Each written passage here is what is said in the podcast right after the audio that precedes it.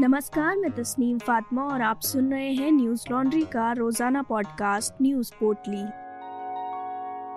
आज है तीन फरवरी, दिन गुरुवार। उत्तर प्रदेश के मुख्यमंत्री योगी आदित्यनाथ के बयानों को लेकर समाजवादी पार्टी ने चुनाव आयोग के दरवाजे पर दस्तक दी है। सपा ने योगी आदित्यनाथ के बयानों पर आपत्ति जताते हुए कहा कि चुनावी प्रचार में मुख्यमंत्री जिस भाषा का इस्तेमाल कर रहे हैं, वो मर्यादित भाषा की श्रेणी में नहीं आता है। लोकतंत्र में इस तरह की भाषा का कोई अस्तित्व नहीं है बता दें कि समाजवादी पार्टी के राष्ट्रीय सचिव राजेंद्र चौधरी ने चुनाव आयोग को पत्र लिखकर हस्तक्षेप करने की मांग की है उन्होंने लिखा कि उत्तर प्रदेश में स्वतंत्र, निष्पक्ष एवं निर्भीक चुनाव संपन्न कराने के लिए मुख्यमंत्री योगी आदित्यनाथ को पद की गरिमा के अनुरूप संयमित, मर्यादित और आदर्श आचार संहिता के अनुकूल भाषा के इस्तेमाल के संबंध में तत्काल निर्देश जारी किए जाएँ। चुनाव आयोग को भेजे गए पत्र में समाजवादी पार्टी ने मुख्यमंत्री के कुछ बयानों का उल्लेख करते हुए लिखा है कि मुख्यमंत्री योगी आदित्यनाथ ने आगरा में 10 मार्च के बाद बुलडोजर चलाने की धमकी दी है। इसके अलावा वे लगातार समाजवादी पार्टी के नेतृत्व को गुंडा, मवाली, माफिया बता रहे हैं। एक फरवरी को मुख्यमंत्री ने मेरठ में सिवाल खास और किठौर की सभाओं में कहा था कि लाल टोपी का मतलब दंगाई हिस्ट्री शीटर है। मुजफ्फरनगर में कहा कि जो गर्मी दिखाई दे रही है, ये सब शांत हो जाएगी। गर्मी कैसे शांत होगी, मैं जानता हूँ, जैसी भाषा का प्रयोग किया गया, वे लगातार धमकाने वाली भाषा का इस्तेमाल कर रहे हैं। पत्र में आगे कहा गया है कि आप इस बात से सहमत होंगे कि चुनाव प्रचार की गहमा गहमी में अपने विपक्ष के प्रति अश्लील भाषा को उचित नहीं ठहराया जा सकता। खासकर मुख्यमंत्री जैसे संवैधानिक पद पर बैठे व्यक्ति से तो मर्यादाहीन व्यवहार की उम्मीद नहीं की जा सकती। उत्तर प्रदेश देश का सबसे बड़ा राज्य है और सत्ता पक्ष द्वारा आदर्श आचार संहिता का लगातार उल्लंघन, चुनाव की निष्पक्षता एवं स्वतंत्रता दोनों पर गहरा आघात करता है। भाजपा सांसद निशिकांत दुबे ने गुरुवार को राहुल गांधी के खिलाफ लोकसभा में विशेषाधिकार हनन और सदन की अवमानना का नोटिस जारी किया है। निशिकांत दुबे ने राहुल गांधी पर अपने भाषण से लोगों को उकसाने का आरोप लगाया।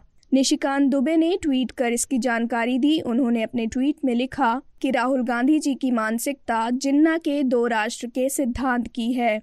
कल लोकसभा में दिया उनका भाषण देश को टुकड़ों में बांटने की साजिश है। उन्होंने बुधवार को भी ट्वीट कर लिखा था कि भारत में राज्य की सीमा संसद तय करती है। विधानसभा को राज्य की सीमा निर्धारित करने का अधिकार नहीं है। ये अमेरिका नहीं है, भारत है, जिसमें राज्य केंद्र शासित प्रदेश व नए मिले भूभाग को मिलाकर देश बना है। दरअसल, राहुल गांधी ने बुधवार को लोकसभा में कहा था कि सरकार की पूंजीपति समर्थक नीतियों के चलते आज अमीरों और गरीबों के बीच दो अलग अलग भारत बन गए हैं और इनके बीच खाई दिनों दिन गहरी होती जा रही है। राहुल गांधी ने आगे कहा कि देश के युवा रोज़गार नहीं मिलने से हताश हो रहे हैं और इस समय बेरोजगारी पिछले पचास सालों में सबसे अधिक है। इसी के साथ राहुल गांधी ने सरकार पर विपक्ष और लोकतांत्रिक संस्थाओं की आवाज़ दबाने का आरोप लगाते हुए कहा कि चुनाव आयोग और न्यायपालिका समेत तमाम संस्थाओं को कब्जे में लेने का प्रयास किया जा रहा है। वहीं इससे पहले कानून मंत्री किरण रिजिजू ने बुधवार को राहुल गांधी से अपने बयान को लेकर माफ़ी मांगने को कहा था। उन्होंने ट्वीट किया था कि न केवल भारत के कानून मंत्री के रूप में, बल्कि एक सामान्य नागरिक के रूप में भी श्री राहुल गांधी ने भारत की न्यायपालिका और चुनाव आयोग के बारे में जो कुछ भी कहा है, मैं उसकी निंदा करता हूँ। ये हमारे लोकतंत्र की महत्वपूर्ण संस्थाएँ हैं। राहुल गांधी को तुरंत लोगों, न्यायपालिका और चुनाव आयोग से माफ़ी मांगनी चाहिए। देश भर में कोरोना के एक लाख बहत्तर हज़ार चार सौ तैतीस नए मामले सामने आए हैं। और एक हज़ार आठ लोगों की मौत हो गई। इसी के साथ कोरोना के कुल मामले बढ़कर चार करोड़ अठारह लाख तीन हज़ार तीन सौ अठारह हो गए और मरने वालों का आंकड़ा चार लाख अट्ठानबे हज़ार नौ सौ तिरासी पहुँच गया है। सक्रिय मामलों की बात करें तो ये पंद्रह लाख तैतीस हज़ार नौ सौ इक्कीस हैं। वहीं बीते 24 घंटों में दो लाख उनसठ हज़ार एक सौ सात लोग कोरोना से ठीक भी हुए हैं। जिसके बाद कोरोना से ठीक हुए लोगों की संख्या बढ़कर तीन करोड़ सत्तानबे लाख सत्तर हज़ार चार सौ चौदह हो गई है। डेली पॉजिटिविटी रेट दस दशमलव नौ नौ फ़ीसदी और वीकली पॉजिटिविटी रेट बारह दशमलव नौ आठ फ़ीसदी है। देशव्यापी कोरोना टीकाकरण अभियान के चलते अब तक कुल एक दशमलव आठ सात करोड़ कोरोना वैक्सीन लगाई जा चुकी हैं।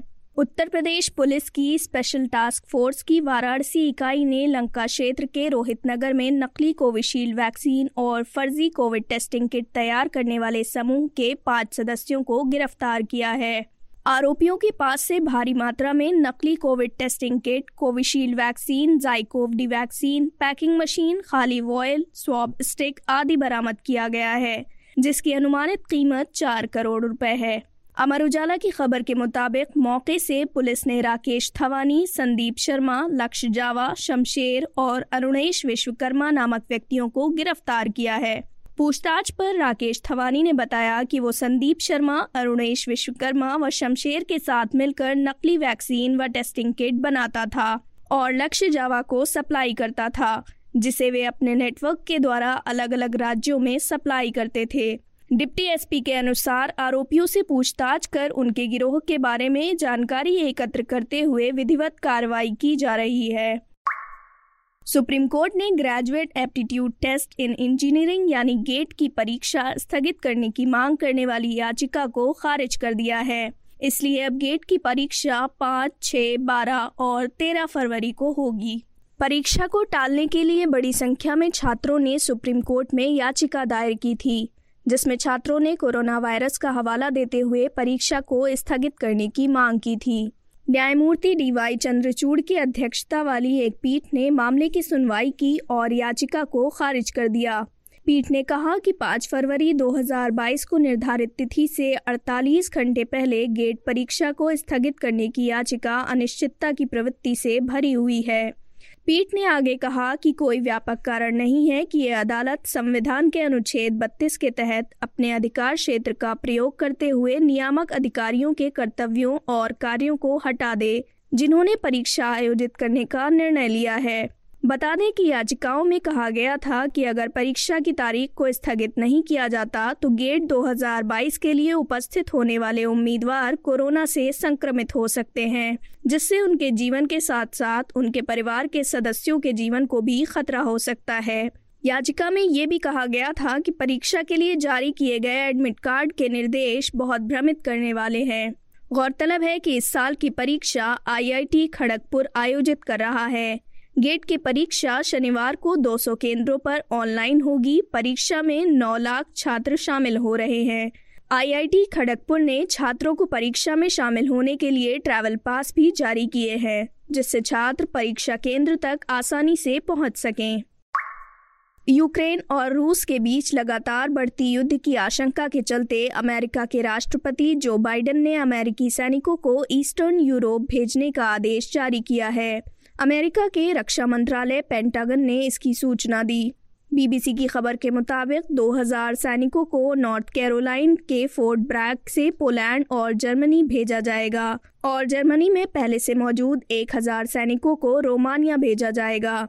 अमेरिका ने यह भी रेखांकित किया कि रूस अमेरिका पर कभी भी आक्रमण कर सकता है और नाटो के पूर्वीय यूरोप में छोटे सदस्य देश इस बात को लेकर चिंतित हैं कि अगली बारी उनकी हो सकती है। रूस ने अमेरिका के इस फैसले को विनाशकारी बताया है। पाकिस्तान के बलूचिस्तान प्रांत के नौशकी और पंजगुर में पाकिस्तानी अर्धसैनिक बल के कार्यालय पर चरमपंथी हमले में एक सैनिक की मौत हो गई और दो अन्य सैनिक घायल हो गए। बलूचिस्तान के गृह मंत्री मीर जियाउल्लाह ने इस हमले की पुष्टि की। नवगठित अलगाववादी संगठन बलूचिस्तान नेशनलिस्ट आर्मी ने ट्विटर पर एक पोस्ट के ज़रिए इन हमलों की ज़िम्मेदारी ली है। बीबीसी के मुताबिक पाकिस्तानी सेना के जनसंपर्क विभाग ने बताया कि पंजगुर में आतंकवादियों ने दो जगह से अधिकारियों के कार्यालय में घुसने की कोशिश की, लेकिन समय रहते कार्रवाई ने उनकी कोशिश को नाकाम कर दिया। वहीं नौशिकी में भी आतंकवादियों के फ्रंटियर कोर कार्यालय में घुसने की कोशिश नाकाम रही। इस हमले में चार हमलावरों की मौत हो गई और एक सैनिक जख्मी हो गया। न्यूज़ लॉन्ड्री सौ प्रतिशत विज्ञापन मुक्त प्लेटफॉर्म है, जिसका मतलब है कि हम किसी भी सरकार या कॉरपोरेट से विज्ञापन नहीं लेते। हम आपके समर्थन से चलते हैं। हम ऐसे ही स्वतंत्र होकर काम कर सकें, इसके लिए न्यूज़ लॉन्ड्री को सपोर्ट करते रहिए। गोवा, मणिपुर, पंजाब, उत्तराखंड और उत्तर प्रदेश विधानसभा चुनावों से जुड़ी खबरें आप तक पहुँचाने के लिए न्यूज़ लॉन्ड्री की टीम ग्राउंड पर है। हमारे assembly election 2022 NL Sena project को सपोर्ट कीजिए ताकि हम स्वतंत्र होकर जनहित की खबरें आप तक ला सकें। हमारे एनएल सेना प्रोजेक्ट को सपोर्ट करने के लिए हमारी website Hindi dot Newslaundry dot com जाइए। इसी के साथ आज की न्यूज़ पोर्टली में बस इतना ही। नमस्कार। न्यूज़ लॉन्ड्री के सभी पॉडकास्ट ट्विटर आई और दूसरे पॉडकास्ट प्लेटफॉर्म पे उपलब्ध हैं। खबरों को विज्ञापन के दबाव से आज़ाद रखें। न्यूज़ लॉन्ड्री को सब्सक्राइब करें।